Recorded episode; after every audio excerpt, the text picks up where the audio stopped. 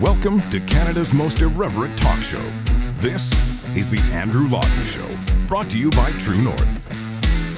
Hello and welcome to you all. The last day of the week, insofar as the Andrew Lawton Show is concerned, anyway. You've made it through. Welcome. It was a bit of an abbreviated week for us, but we are here. It is Thursday, January 4th, 2023. No, I said, okay, I said yesterday I was going to do this. It is 2024. Uh, January 4th, 2024. We haven't just uh, transported back in time uh, 365 days. No, I, well, I don't think so anyway. I mean, who knows? This is all a simulation, you might even say. It is good to have you aboard the program. If you were uh, following along, I had a few emails asking about this, which I, am very grateful that you take such an, an interest in my otherwise boring life. Uh, just before the uh, holiday break, the Christmas break, I, you may recall, did a, a sit down interview with Pierre Poilievre, the leader of the Conservatives. We uh, did the interview in Mississauga, Ontario. I live in uh, southwestern Ontario. And I told you, I think it was the day after or whatever, on the way back from that interview, I got into a four car accident on the 401, which is on Ontario's major parking lot or highway rather. And the uh, 401, it was a four car accident, no injuries, thankfully. Uh, we were all able to drive our cars back. But I, I, my car, the insurance company was thinking is probably totaled, and I, I still, it's like weeks later, and they only just told me this morning, yes, your car is totaled, but they haven't yet given me the magic number of how much they're uh, going to give me for my car. So I am, uh, uh, to those who asked, I am still automobilist. If you have any car recommendations, I guess send them along I, am to get like a weird. Anytime you ask people to recommend something, you get like uh, a million contradictory emails of, you know, always get this, never do this, never do this. But if you have a good recommendation, I guess I will uh, will have to take it there. Uh, right now, thankfully, I am uh, doing my best to not leave home uh, because when I say I don't have a car. I mean it. I'm not doing like this weird Chrystia Freeland loophole where uh, she says she doesn't have a car but manages to put on more miles than most uh, Canadian truckers do. Uh, you may have seen this story that came out this week. Chrystia Freeland uh, has been racking up thousands and thousands of dollars in limo expenses in the Greater Toronto area. Now, why this is important. If you're a cabinet minister, if certainly a deputy prime minister, you uh, cannot be expected to drive around like some pleb. So, cabinet ministers, conservative, liberal, doesn't matter, they get access to a car and driver. Now, I'm not taking issue with that because, to be honest, if you've got work to do and you're on the phone, whatever, that's fine. I do take issue with it when Chrystia Freeland makes this big whole stink about how uh, she's doing what she can for the climate. She is going without a car, and her whole line which you may recall. Well, let's just play the clip. What is it she said exactly? I right now am an MP for downtown Toronto. Um, a fact that still shocks my dad is I don't actually own a car because I live in downtown Toronto. I'm like, I don't know, 300 meters from the nearest subway. Um, I walk, I take the subway, I make my kids walk and ride their bikes and take the subway. It's actually healthier for our family. I can live that way but you don't live that way. You choose not to live that way. Uh, when I see in the uh, Toronto Sun, which built off of reporting from Blacklock's reporter, uh, Chrystia Freeland uh, spent uh, $3,040 in Toronto for limo and taxi rides, plus uh, $6,736 in separate trips for her official chauffeur. So, like all middle class Canadians, she's got like the main chauffeur and then the auxiliary chauffeur chauffeur. And then like when she really has to slum it she just takes a taxi. So she's got like the the three tiers of uh, limo service and taxi service she gets. Uh, again the issue here is that she's like oh i just take the subway. Well no you don't. Maybe she's taking her limo to the subway station. Maybe that 300 meters gets uh, really, really tough in the winter months uh, being in Canada. But even her living in downtown Toronto, when she's like, oh, well, yeah, we can live without cars, uh, you're not. You're choosing not to. So uh, maybe you lay off the judgment of families who have to make choices to get around when you yourself are making those same choices, except sending the taxpayer a rather steep bill for it. And as I've said in the past, one thing about Chrystia Freeland here, which is incredibly noteworthy and uh, hasn't ever really been reported. And, and you may say, well, it's no big deal. She does not, uh, based on all that I've been able to figure out, have an apartment or condo in Ottawa, which is what most MPs do. Uh, she commutes back and forth, and when she stays in Ottawa, she stays in a hotel. Now, uh, you're allowed to do that. You have a, a, budget, and if you want to use your budget as an MP on an apartment or you want to use it on a hotel and uh, rack up the Marriott points, you have that option. But Chrystia Freeland goes back and forth multiple times during the week. I saw her at the airport on one such run. She was waiting for a, a Porter flight, and when she saw me at the airport, she put on her sunglasses and turned away, which is about the best endorsement of my work I can think of. And uh, this is, I think, the fascinating thing here is that uh, she herself is not doing what she's demanding other Canadians do. So uh, maybe we can just lay off the climate judgment that we seem to get from this government. Uh, wanted to talk for a few moments here about Leslyn Lewis, who is the Conservative Member of Parliament in Haldimand, Norfolk. She is a two time leadership candidate, and she has come under the media's and the Liberals' fire in the last couple days for a petition she has sponsored. Uh, which is calling on Canada to withdraw from the United Nations and uh, related organizations like the World Health Organization and the like. Now, this is a petition that was first put forward in October. But I think after that one petition that we spoke about in December, calling for a recall of Trudeau, which got like, I think it was nearly 400,000 when all is said and done now like petitions are all the rage. So uh, lewis has been pumping the tires on this petition saying that uh, 66000 canadians so far have signed it and because she's been reviving the attention on it it's attracted some renewed uh, scrutiny i will say from the globe and mail and as such from a bunch of liberal members of parliament. And I, I, I want to just read from the petition here because the petition makes a, a sensible enough point. It says Canada's membership in the United Nations and its subsidiary organizations imposes negative consequences on the people of Canada, far outweighing any benefits. It talks about sustainable development goals, Agenda 2030.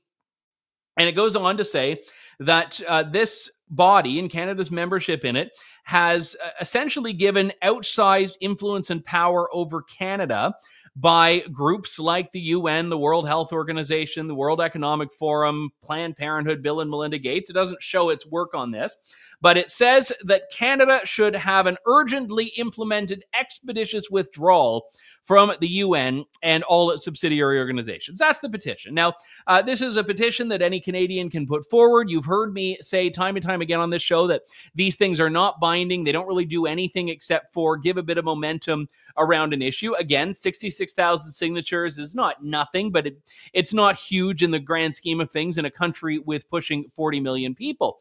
But the fact that Leslyn Lewis was promoting this, people do not like. I'll give you a few examples of this here. I, I did the, the horrendous task of uh, going over Liberal members of Parliament's Twitter accounts. I, I, had to take a shower right before the show, almost missed the show. But uh, Seamus O'Regan, who's a, a former cabinet minister, had this to say withdraw trade from Ukraine, or withdraw trade with Ukraine, withdraw military aid to Ukraine, and now withdraw from the United Nations. Seriously, what is up?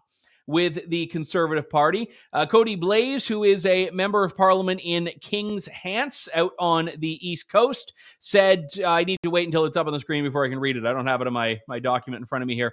Uh, says, Good idea, Leslie. Let's take Canada out of the international forum with 193 countries around the world. This stuff is bat bleep crazy. Uh, Cody didn't give the bleep there. That was just uh, from yours truly. And I don't know what is more ridiculous the fact that she is peddling this stuff or that she sits in the conservative shadow cabinet. And uh, let's see, what else do we have here? We will read uh, Charlie Angus. I mean, I, I never want to make the mistake of thinking Charlie Angus is relevant, but uh, Charlie Angus, who is with the NDP, says two weeks ago, Poilievre ordered his MPs to vote against support for Ukraine. Now, one of his front bench MPs is leading the fight to pull Canada out of the UN. The Conservatives are not playing to the conspiracy base, they are the conspiracy base. Dun, dun, dun. And of course, the Liberal Party itself weighs in, never wanting to let one of these little uh, mini stories go to waste. The official line from the Liberals here uh, references the far left rag Press Progress, calling far right conspiracy groups and they say Poilievre needs to denounce this reckless idea immediately. Now, uh, there are, I mean, even people on the left have a lot of criticisms for the United Nations. This is a, an organization that elevates uh, dictatorial regimes like Iran and Saudi Arabia and North Korea. Uh, it puts uh, countries that don't have women's rights on the women's rights committees. It puts countries that don't respect free speech on the human rights committees. It puts countries that don't even ensure the basic necessaries of life for their citizens on all of these committees where they then pass resolutions that lecture everyone else for not doing more. So the United Nations is not and should not be above scrutiny here. And now, uh, whether the answer to that is to work within it or just withdraw altogether, uh, people can decide for themselves let's be real, it's never going to happen. There, there's not going to be without some larger current that exists in the world right now that, let's be real, is probably going to involve the US. Uh, there isn't going to be a, a Connexit, if you will, from the United Nations or the WHO is a bit different. I actually could see. Uh, Canada conceivably withdrawing or pulling back from the WHO. But we're not sitting out at the UN, and you may think we should, uh, but we won't. So but the idea that it's just such a, a, terrible thing to do, that you shouldn't be allowed to criticize the UN, you shouldn't be allowed to have this discussion, that's really what the liberals are doing here. The liberals are saying that this is the kind of thing that is above scrutiny, it's above reproach. You're not allowed to talk about it, no discussion whatsoever. And if you do, if you dare to talk about it, you are just an evil, dirty, scary conspiracy theorist. That is the point that they're making here. And you know, look, I just saw a few moments before I, I went on air a press release from the Liberals. They're announcing their candidate for Durham. So this is a riding in the GTA. Jamil Jivani is the conservative candidate. It's replacing Erin O'Toole. Uh, they haven't called a date for the by election yet, but the Liberals now have their candidate. And th- I was skimming through it, and there's a line here. I'll see if I can find it. Here we go with Pierre Poilievre and conservative politicians trying to import far right American politics to Canada and pushing for deep cuts to public health care, $10 a day childcare, and dental care, and support for the middle class, now more than ever. Uh, Durham needs a community champion, yada, yada. I, I love the equivalence, by the way. Uh, the conservatives are A, challenging the $10 a day child care and B, importing far right American politics. these are their, their great sins. Uh, they're challenging a liberal child care policy and they're uh, being uh, populist demagogues or whatever the, the liberals are accusing them of. But uh, this is what's happening here. And again, I think we should allow the discussion to criticize the UN and the WHO. Uh, and anyone who says after the last three years, that there are no criticisms you can make of the WHO. Clearly, was not paying attention or is just uh, so far in the bag. They're like that uh, Tedros Adhanom guy at the WHO that just wants to, you know, suck up to Chairman Xi more than doing anything else. So uh, that is uh, straight out of the Politburo. If you want to say that you're not allowed to have these discussions and make these criticisms, uh, wanted to turn to the uh, the left coast or the west coast, depending on how you refer to it. With all due respect to our friends and followers in British Columbia. But in BC, there was a, a rather dismal Supreme Court ruling, uh, the BC Supreme Court the other day, in which they effectively said that if you try to get drug users out of playgrounds where children are congregating, it's somehow a violation of the drug user's constitutional rights. This is not just a, a, reasonable concession that you could make while letting people do their drugs everywhere else in BC, which is the province's policy. No, it's a violation of their constitutional rights. So, uh, what more backwards and I, I will say authentic display of, of how British Columbia is viewing this than that ruling? And th- this comes at a time where there was a, a rather unique report that came came out from the Macdonald Laurier Institute by National Post columnist Adam Zivo, who's been on the show before, looking at the effects of BC's so called safe supply policy. And uh, if you followed this issue on this show or elsewhere in the past, you know that the word safe is a misnomer if ever there was one. But figured we'd delve into both of these issues. Adam Zivo returns here. Adam, good to talk to you. Thanks for coming back on. Good to good to talk to you too. Thanks for having me back. So let's just start with the Supreme Court ruling. I hear this. This is a, a, a, system in Canada, the legal system that will say that any constitutional right, if you want free speech, if you want freedom of expression, all of that is subject to all of these caveats and exceptions and carve outs and uh, balancing against other people's. And here we have an example where to say that we don't want drug users on playgrounds you can just go 50 meters away it doesn't seem like that big a concession but they're saying oh no no no drug users have rights Well, so their argument essentially is that if you ban people from using drugs in public spaces, that will encourage them to use alone. And then if they use alone, they're more likely to die of an overdose. Therefore, uh, banning public drug consumption endangers drug users' lives uh, in a way that is just not acceptable. Uh, that's a very questionable argument. Uh, I think that there isn't really any strong evidence behind that argument, from my understanding. Uh, and I think that if it really were the case that allowing people to use drugs in public decreased overdoses and deaths, you'd see that reflected in the overdose data in BC uh, since they began their decriminalization experiments back about a year ago. But we haven't seen that. So I, I really questioned how the judge is coming to the conclusion that the argument made by harm reduction activists is a persuasive one. Yeah, and I, I, would say uh, going back a year is uh, one area, but BC has had for many, many years the most permissive approach to drugs anywhere in the country. We've had, I mean, the, the original fight over so called harm reduction was uh, a center in British Columbia, Insite, and that's going back. I, close to 20 years now, maybe at least 15, 16 years. Uh, mm-hmm. You've got these safe supply programs that have been in effect, and, and yet BC is still uh, the worst as far as overdoses are concerned. So, I mean, the, the stated goal behind a lot of these programs just isn't panning out in the data.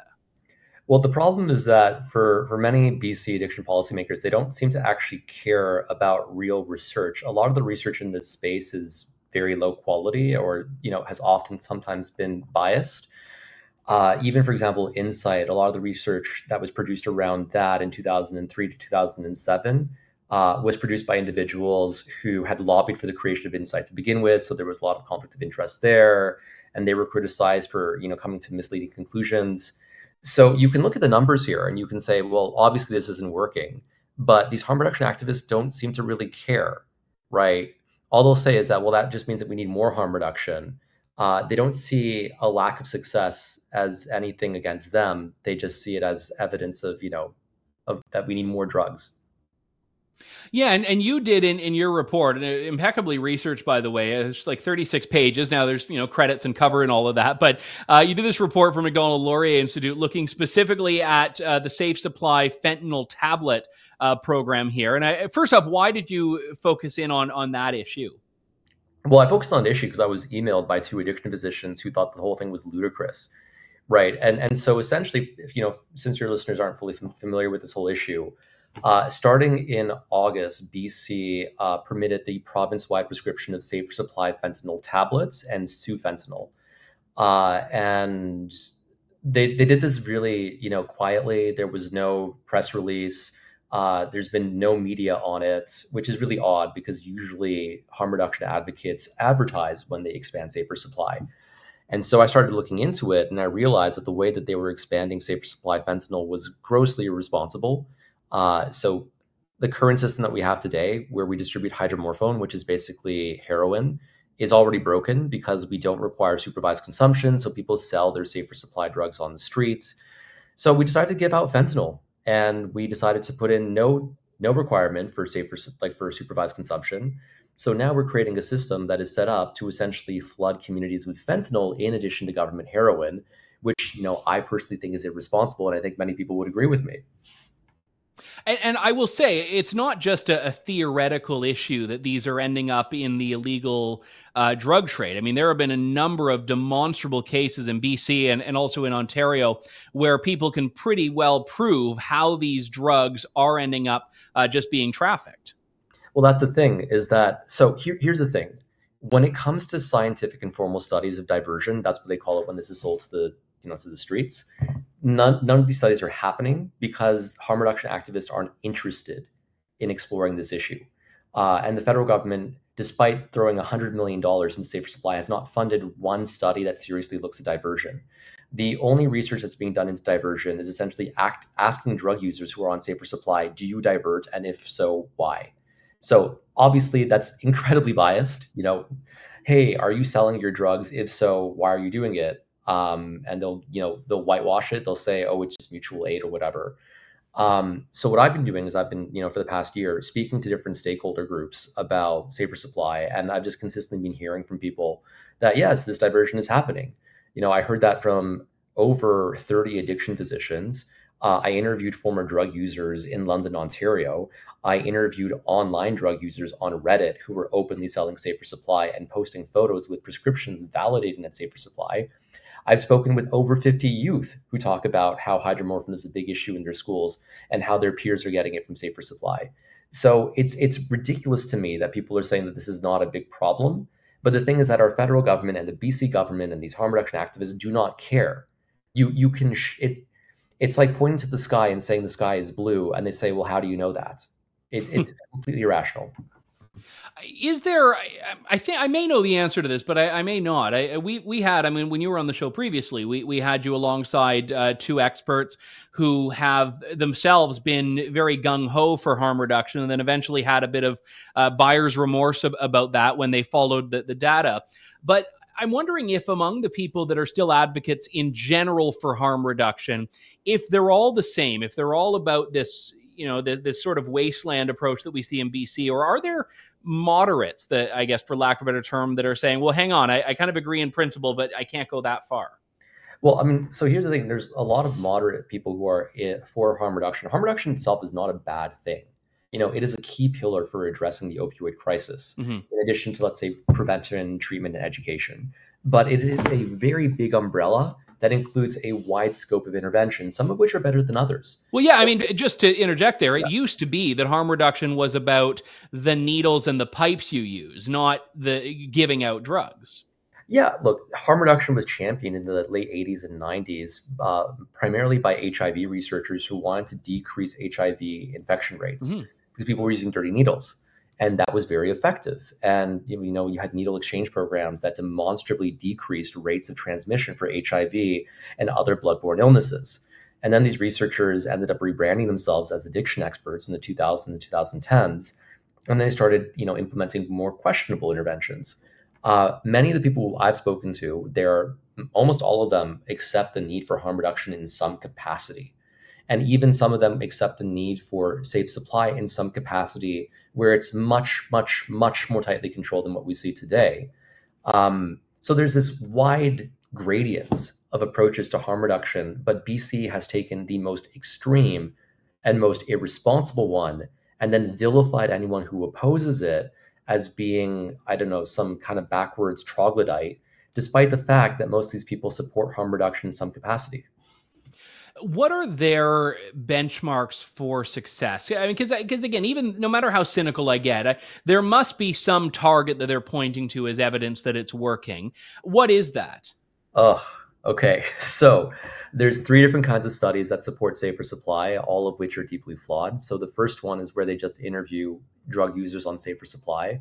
And when the drug users say, "Oh, this is great. It makes me happier. I'm overdosing less," they say, "Oh, that's objective evidence that this works."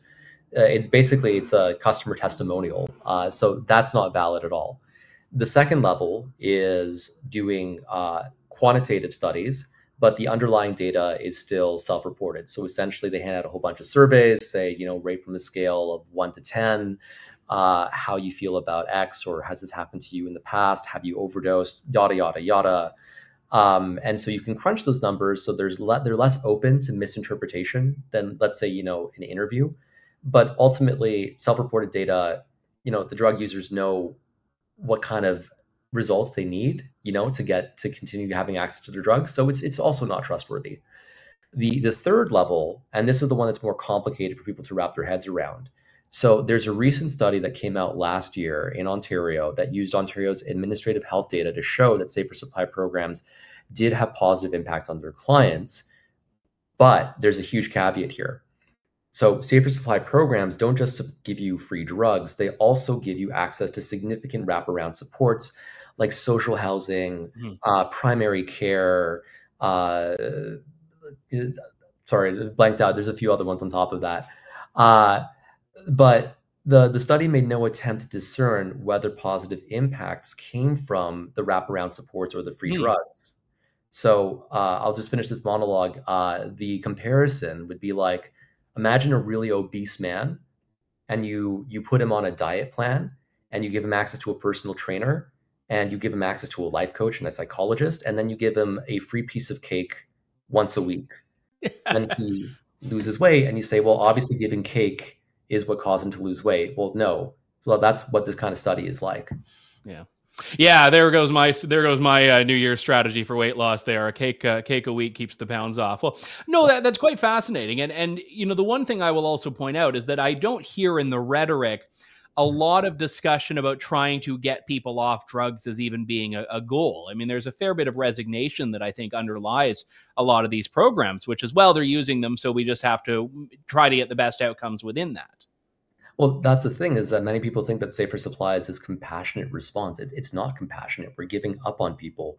Uh, mm-hmm. we're we're basically giving them palliative care, right? We're keeping them comfortable until they die, uh, or until we can give them MAID. um, and and how is that compassionate? And look, theoretically, theoretically, safer supply is meant to keep people alive until they seek treatments, but in practice, safer supply programs rarely push people towards recovery. I mean, it exists in the guidelines as a theoretical thing, but people just take their drugs and they sell it and then they buy fentanyl until they die. And that's just horrific. I, I know that your work on, on this in the past has, has been shared uh, notably by, by Pierre Poilievre, the conservative leader who's taken an interest in this. And I, I'm wondering, though, if there were a change in the federal government, how much of, of what's happening in BC could even change and how versus how much of it is squarely within the provincial jurisdiction? I'm actually not entirely sure about the distinction between the federal and provincial jurisdiction here. It's murky. I, that's the best I've been able to unearth myself on this. Well, here's the thing. So, uh, Safer Supply is provided in two main ways. So, way one is through federally funded programs, um, and these can be forced into provinces. Uh, there are provinces that have resisted Safer Supply, and the federal government has still funded programs operating within them. Um, though I think Alberta has effectively banned Safer Supply regardless of the federal government's intentions. Um, and then on the second level, the provincial government can incentivize people to uptake safer supply, or they can, for example, create uh, protocols that allow regular prescribers to prescribe safer supply. So you just you know your regular doctor, it's outside of a mm-hmm. specialized mm-hmm. program. If the federal government changes, you know all the fucking sorry, all the funding uh, for uh, for safer. Here goes supply. our clean tag on iTunes. It's been a good run uh, all, all the funding, federal funding for safer supply will go away, and all of these projects, which create really terrible research, will be take you know they'll be offline, which will be great. Um, and what I would love to see is a federally funded investigation into safer supply and federally funded studies into the harms of safer supply. And I think it'll be politically difficult for provinces to defend safer supply once they lose federal support, uh, because what that'll mean is that addiction physicians will start speaking out more. Many of them are worried about mm-hmm. losing access to federal grants. Uh, it means that as more knowledge comes out, more people are going to sue provincial governments. I know that there are people who are looking into lawsuits right now. Um, and number three, just you know, once you have more kids and and drug users and more evidence coming out, this is a disaster. You know, no one wants to lose their their government. I know that the BC NDP is very worried about a conservative resurgence. So I think that if Safer Supply starts imploding, they would definitely abandon ship.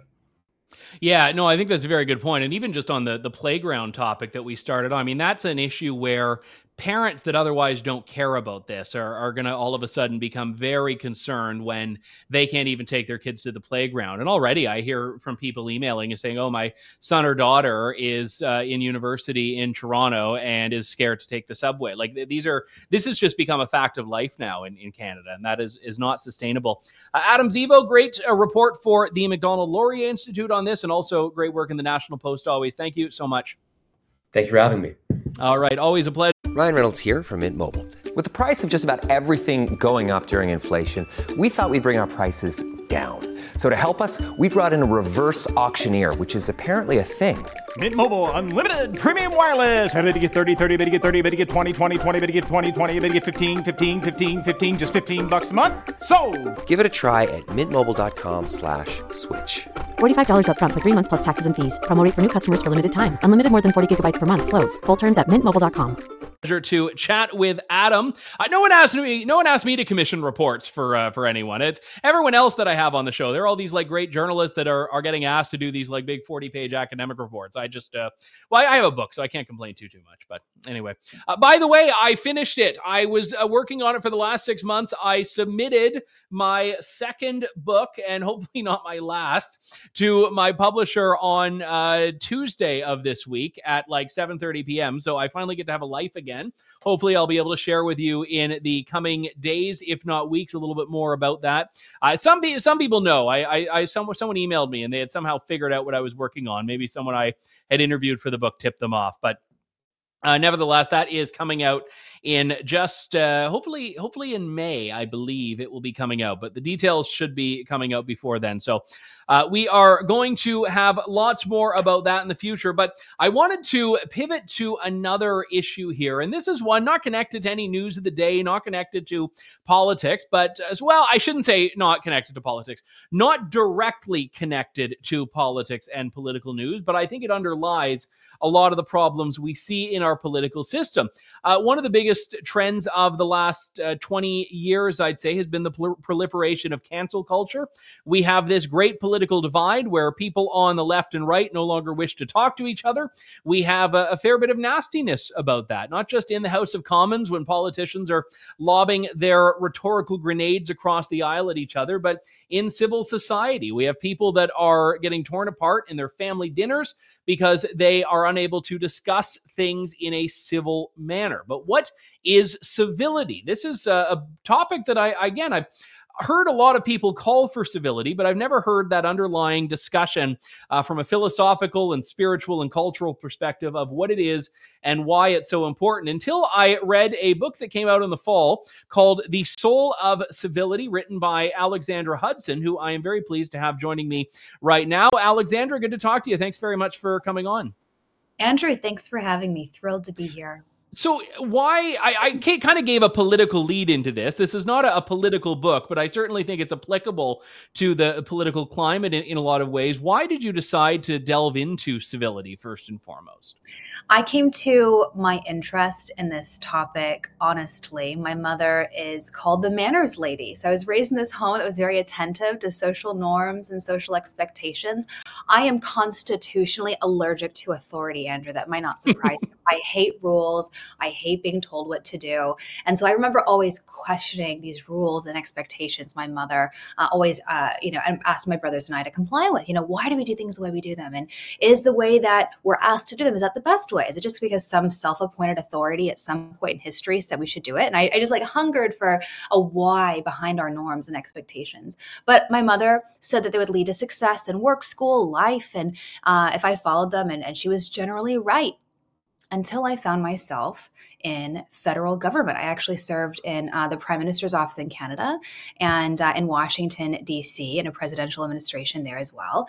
And I saw and experienced this. Um, uh, kind of a challenge to, to this conventional wisdom my mother had raised me with. In both environments, I saw these two extremes. On one hand, I saw people who were um, hostile. They had sharp elbows. They, they, um, they, there were no secrets about, you know, that they were willing to dispense with anyone, step on anyone to get ahead.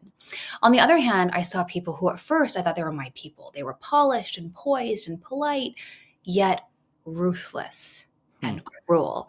And this second contingent really threw me because at first, um, you know, they, they disarmed me. I thought they were my friends. But one thing my mother had said to me growing up was that manners mattered because they were an outward expression of our inward character. And yet here I was surrounded by people who are well mannered but ruthless and cruel. So part of the argument is that there's this essential distinction between civility and politeness. That civility is more than just manners, because as I learned, you could smile and, and be polished and well poised, but not be respectful of others. So part of the argument of the book is disambiguating, disentangling these ideas, arguing we need actually less politeness, less the faux respect, the tone policing, the worrying about saying and doing the right thing, and more actual respect, more more the disposition of, of actually respecting others. That sometimes requires telling a hard truth, offending people, mm-hmm. engaging in robust debate.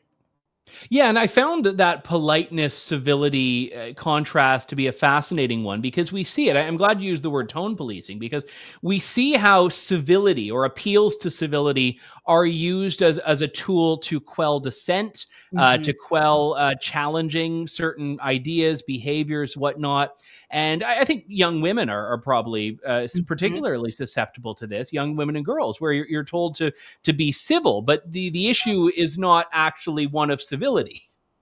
No, you're exactly right. So I was I was raised in Canada. I, I grew up in Canada, and I am a strong woman, and I'm from a family of strong women, and that often rub people the wrong way. Canada prides itself on being this polite society. I mean, I have friends that, um, you know, wear Canadian pins when they travel abroad because they Canadians are beloved. We're so nice, you know. But there is such thing as too much of a good thing, you know. That that hmm. that actually being niceness, being nice, is not all it's cracked up to be. Like there were times where I was told, uh, like people didn't, you know, male figures in my life didn't know what to do with me because I spoke my mind and and that like I didn't fit their mold, their norm of what and how a woman mm. should, Canadian woman should should behave. And actually, so it, it's possible to to that that to to you know value um, you know tone. And as you as you mentioned um, that these norms can be a tool of of silencing of, of repressing. And that actually if we want a, a society of, of openness of tolerance of pluralism it's actually essential that we make these these norms of propriety matter less uh, in order to have open honest discussion and and to have an open an open society how universal is this idea in your research of, of civility, and how much does this change from a North American context to a European context to, say, an Asian context? It's a great question. So, what I found in my research, and I did approach this question from a global perspective, a, a universal perspective. Mm-hmm. Um, and and what i what i discovered is that the, the, the norms of politeness the manners the etiquette the technique the external stuff of manners and etiquette they tend to be very changeable across history and across culture.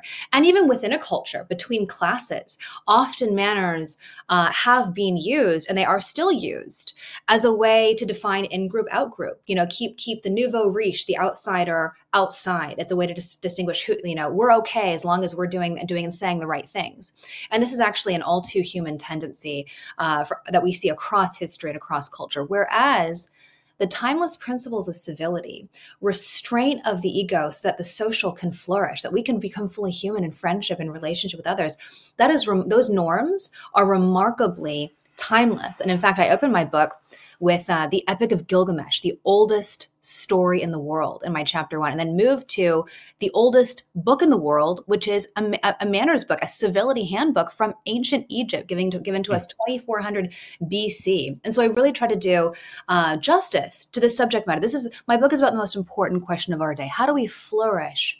Across difference, even we deeply disagree. But as I learned, even though it's the most important question now, it's also the defining question of democracy, of the classical liberal project, also the defining question of our species. We've been trying to do this thing called life together across difference as long as we've been around. And I bring to bear the wisdom of the human tradition to help us do life better together now. Uh, what, just thinking of Asia for a moment, I think it's Japan where I, I learned of this. I, have never been, but a, a friend of mine, uh, his wife is from Japan, and he's been there many times. And he had said that there was a, a, culture there where it's considered rude to not have the answer if someone asks. So if you say ask for directions, uh, in some context and someone doesn't know, they'll give you the wrong directions because they think that's the polite thing. But that's mm-hmm. not actually helping you in any way. They're just pointing you down some random street. So you are right about how manners and civility. I mean, and, in that that's an extreme example of your being done a disservice right. in the interest of being polite and respectful. And I, I think that's one of the areas where I would say is the core distinction, and that manners is how you behave. Civility requires a respect of other people mm-hmm. that manners doesn't. I mean, being well mannered in, in any context is just something you do. So, can you have civility without respect? And how do you get to the point where there is respect, which also seems to be in, in short supply, certainly in politics, but I'd say in society in general? It's a great question about the relationship between civility and politeness. You know, can you have one without the other? And I think at its ideal, the disposition of civility, the inner orientation that honestly respects others, the dignity and irreducible value of others, out of that disposition will flow kind actions, you know, polite actions that are that are actually other oriented, but they come, they are an outgrowth of that earnest respect and esteem uh, for for the other. But the problem is when, as a society, we value just the external, just the what we do and say, and we insufficiently uh, seek to cultivate that inner disposition of really respecting others, really respecting um, the gift of being human. that's a problem. It, it, it, sets us up for hypocrisy. It sets us up for you know disingenuousness. Um, and so, as a, as a, as a society in the West, as, as Canadians, it's, it's essential that we you know care less about the norms that make us seem good, and instead shift our focus to what actually makes us good and what is actually truly respectful of others. Uh, one of the things, if we were to take a, a more forward-looking view on on this, that a lot of people will struggle with is the how do we get there? Because uh, mm-hmm. uh, civil people engaging in a civil discussion, like you and I are, and I hope our audiences can say, "Oh yeah, this is great, this is a good thing," but that doesn't deal with the shortage of it. So, I mean, you talked about your experience in politics and government, where you have people that are uh, very ruthless, maybe they're ambitious, maybe they're sociopaths, whatever it is, but clearly they don't have or tap into in themselves what it is that they need to be more civil. So, how do we as a society deal with this without just pointing the fingers and saying, well, I'm not the problem, he is or she is? No, it is the most human and natural thing in the world to want to blame you know our public leaders the other side. Um, and and my book is all about the power that we each have to be a part of the solution. That that we can't blame media we can't blame you know who's prime minister who's president what's going on around the world that we we can all we can control is ourselves. And we vastly underestimate the power we each have to be part of the solution. So i call myself a refugee from federal government. So when i was in washington d.c i fled. I came home from work one day and said to my husband i am done with government. I'm done with DC, done with politics. Let's move to Indiana. And my husband's from the Midwest, from Indiana originally, so he was thrilled to hear this. He said, he said "Okay, sounds good. Let's do it. No takebacks." And that was almost six years ago. We've been we've been in Indiana since then. And um, one of my first friends here, her name was Joanna Taft, and she came up to me after church one day and said, "Hi, I'm Joanna. Would you like to porch with us sometime?" And I never heard. I, I didn't know that was a verb, by the way. That's right. I'd never heard, I didn't either. I'd never heard that before, but we were curious to know many people. We went to her home one afternoon and I realized that she was staging this quiet revolution against our atomized and divided status quo from her front porch, that she had curated people across class, race, ethnicity, politics, just to inhabit a shared space, not to, you know, have a curated conversation across difference, but to build trust and friendship that is so lacking today in our public life and is in fact one reason why we're not able to have conversations across difference well at all if we don't have that basic respect, trust, affection for our fellow citizens, our fellow human beings. And I actually had the privilege of studying and, and researching and visiting people like Joanna across North America who are doing the exact same thing. They're saying, I can't control what's happening in my nation's capital or around the world, but I can control myself.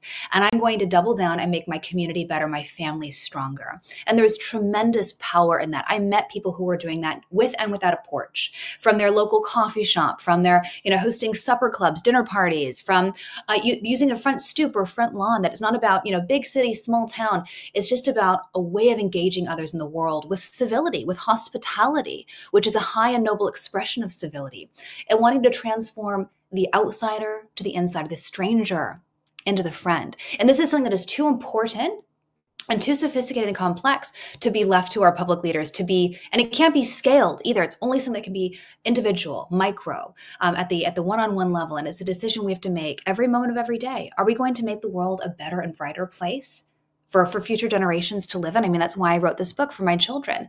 Or are we going to be part of the problem by in, how we live our lives. And I hope that readers come away encouraged that that that we again we have far more power to be part of the solution of restoring the soul of civility in our world today than we than we realize.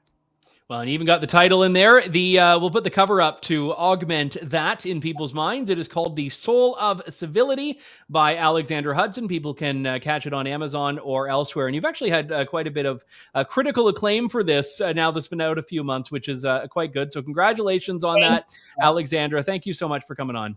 Such a pleasure, Andrew. Thank you for having me. All right. All the best to you. And uh, to all of you tuning in, that does it for us for today. We will be back on Monday with more of Canada's most irreverent talk show. Uh, irreverence and civility. We might need to do another episode to explore whether those can coexist. Although I got an email saying I'm being uh, insufficiently irreverent as of late. So I'll try to boost up the irreverence when we return on Monday. But uh, always good to talk to you folks. Have a good weekend. Thank you. God bless. And good day to you all. Thanks for listening to The Andrew Lawton Show. Support the program by donating to True North at www.tnc.news.